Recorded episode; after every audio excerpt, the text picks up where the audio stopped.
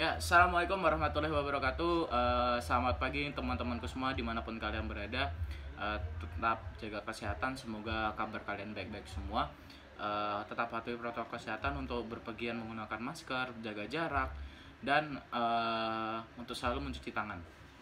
Ya teman-teman, eh, sebelumnya perkenalkan namaku mungkin yang belum kenal, yang ya pokoknya yang belum kenal mereka nama aku Krisna da- biasa dipanggil Bom Bom dari ilmu pemerintahan Universitas Muhammadiyah Jakarta eh, tahun angkatan 2018 nah mungkin bisa kenalan dulu teman yang di sebelah saya yang paling bagus dewe ilmu pemerintahan. Bagus pokoknya orang yang yang nyentrik lah di ilmu pemerintahan mungkin bisa dikenalkan masnya. Eh, nama saya Hernawan, bisa dipanggil Nawan. Santai tuh mas ngomongnya ini ini kita nyantai mas ini jangan Ya. jangan terlalu kaku Saya gitu terlalu formal ya, Mas. Oh siap, jangan. Sorry, Yuk. sorry, sorry.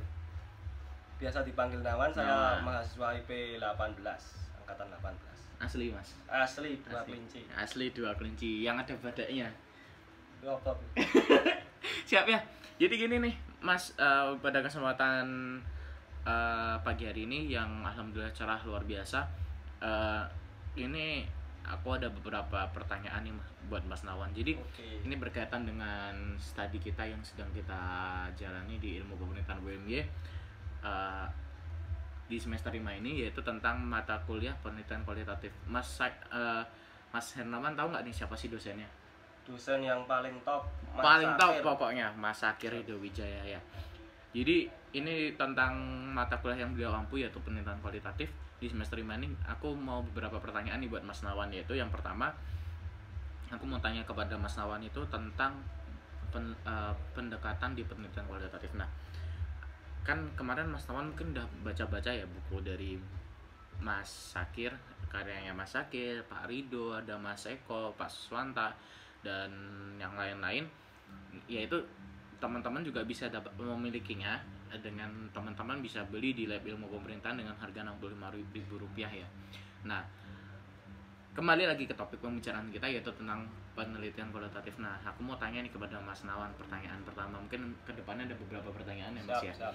Mungkin Mas Nawan bisa menjawab itu pertanyaan pertama yaitu tentang pendekatan penelitian kualitatif. Nah, secara general, secara umum, Mas Hernawan ini menurut Mas Hernawan pendekatan dalam penelitian kualitatif itu apa sih? Eh, gini ya Mas Krisna, Eh, Mas Bombom atau Mas Krisna. Bebas, bebas.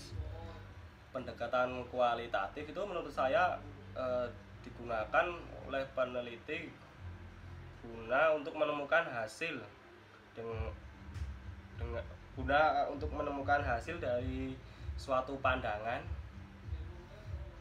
pandangan atau kerangka teori yang digunakan oleh peneliti tersebut menurut saya gitu Jadi eh, secara lebih singkatnya kata Mas Hernawan tadi itu eh, jadi pendekatan penelit dalam penelitian kualitatif itu eh, pandangan ya Mas ya, suatu pandangan Iya. dari peneliti untuk meneliti gitu ya Mas untuk ya. meneliti untuk meneliti lebih dalam guna mendapatkan hasil dalam, dalam penelitian. Nah, itu kan tadi udah nih Mas yang pertama tentang pendekatan kualitatif secara general. Nah, sekarang saya mau tanya nih yang untuk pertanyaan kedua Mas Mas Nawan. Eh sebenarnya sih apa sih fungsi pendekatan kualitatif itu apa? Apakah udah deket terus nanti ditinggal? Wah, atau nanti jika dikasih kepastian? Nah, kita kan butuh kepastian. it- fungsinya tuh apa sih Mas gitu?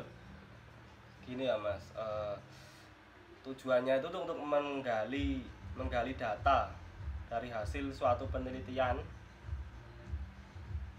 Eh, guna Santai, Mas, santai, Mas. guna bentar mas saya lagi ngeblank ini Ini kan kita juga bicara di depan teman-teman juga semuanya. Jadi nggak usah san- santai lah, santai, santai. karena corona nggak kepake nih. ilmu soft skill anu ya kemarin ada public speaking ya mas ya mau ikut lagi besok wah siap Eh, ditinjau dari pendekatan ini digunakan untuk memperoleh data yang lebih mendalam menurut saya itu Hmm, jadi fung, menurut mas Hernawan tuh fungsinya adalah untuk menentuk apa eh, apa sih namanya eh, fungsi dari pen- eh, pendekatan itu adalah untuk meneliti lebih dalam gitu ya mas. Kerangka ya untuk Ya, menentukan kerangka untuk juga berarti. kerangka teori tersebut. Hmm, jadi untuk penelitian itu supaya tidak ke mana-mana tidak meluber ke mana-mana tetap pada fokus penelitian seperti itu ya.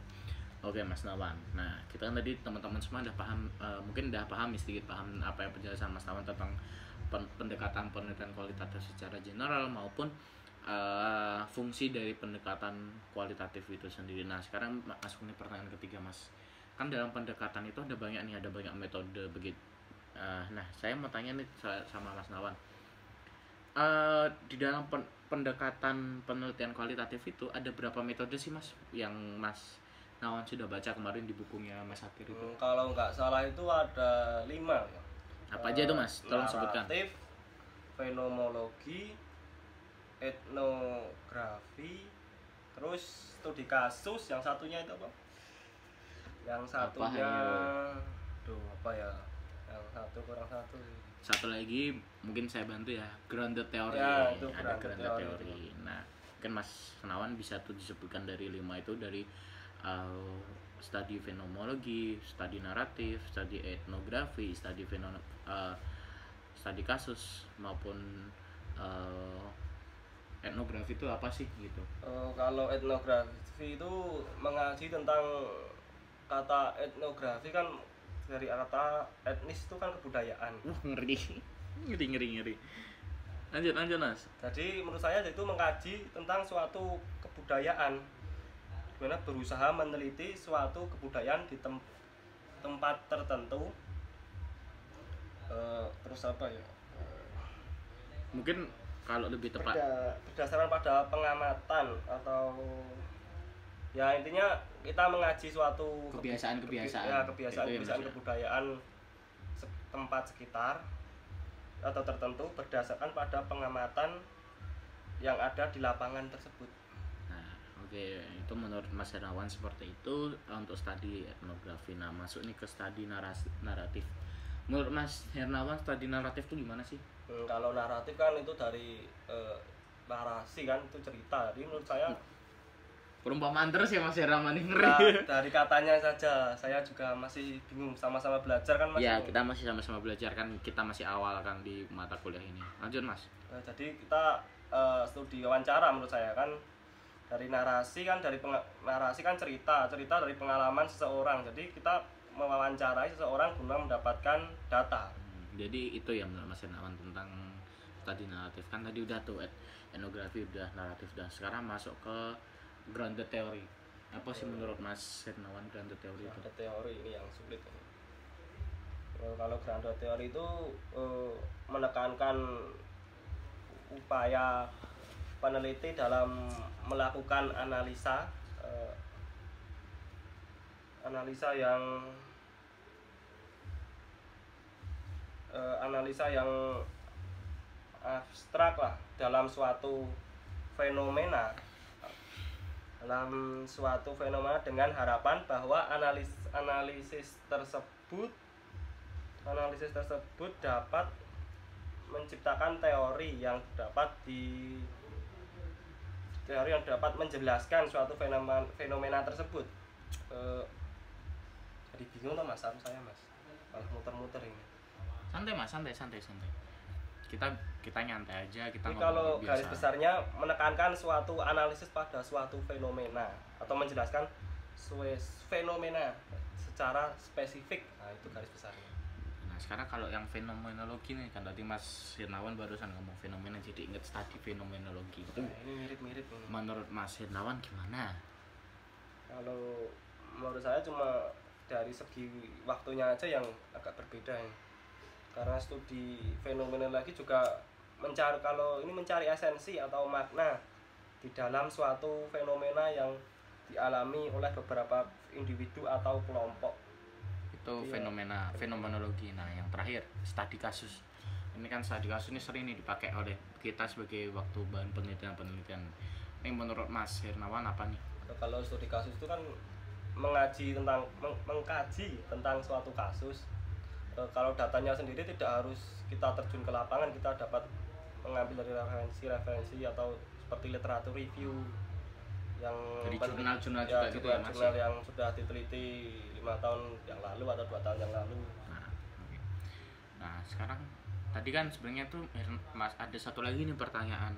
Tapi yaitu perbedaan. Tapi setelah saya lihat-lihat nih Ham- Mas Hernawan ini sudah ngomong langsung. Jadi pertanyaan saya nomor 3 nomor 4 itu ha- hampir semua dijawab langsung yaitu tentang macam-macam metode kemudian eh, apa aja dan apa sih perbedaan mencolok. Sebenarnya sudah semua Mas Hernawan ngomong ya. Nah jadi eh, teman-teman semua eh, ini tadi kan Mas Hernawan udah nyebutin nih eh, tentang utamanya tentang materi pendekatan penelitian kualitatif nah karena sebelumnya karena kita berdua itu sama-sama baru dalam mata kuliah kali ini di semester 5 kali ini ya mas ya kita baru Ya. tiga kali Ya. pertemuan nah jadi saya terutamanya sebagai host dan kemudian Mas Yarnawan sebagai narasumber bisa dikatakan pada kesempatan pagi hari ini meminta maaf kepada teman-teman bila dalam penyampaian kami berdua terdapat suatu kesalahan maupun uh, miskomunikasi maupun mis berita yang karena dikarenakan itu kesalahan dari kami pribadi yaitu karena kami berdua sendiri juga masih awal dan belum terlalu jauh untuk me- ibaratnya belajar ya mas ya? Belajar bersama-sama Mas. betul. Nah kita di sini juga teman belajar bersama-sama. Jadi teman-teman kalau ke depannya teman-teman emang membutuhkan dan teman-teman uh, lebih pengen lebih tahu tentang pendidikan kualitatif teman-teman kembali lagi saya ingatkan untuk teman-teman dapat membeli buku karya Mas Sakir karya Pak Rido karya Pak Pak Suswanto, kemudian uh, Mas Eko ya itu ya, ya dan lain-lain itu dapat teman-teman beli di lab ilmu pemerintahan eh, tentang bukunya itu judulnya penelitian kualitatif seharga 65.000 jadi tapi itu bebas ya eh, maksudnya bisa dibeli semua kalangan apalagi khususnya untuk ilmu pemerintahan karena itu salah satu buku wajib buku pendamping wajib untuk teman-teman semua dan teman-teman nggak usah khawatir untuk teman-teman yang ada di luar Jawa maupun di luar Jogja karena buku teman-teman bisa teman-teman eh, be- miliki dengan cara teman-teman bisa chat ke admin lab ilmu pemerintahan maka buku itu akan dikirim ke lokasi teman-teman sesuai dengan alamat teman-teman. Nah karena ini waktunya juga sudah menunjukkan di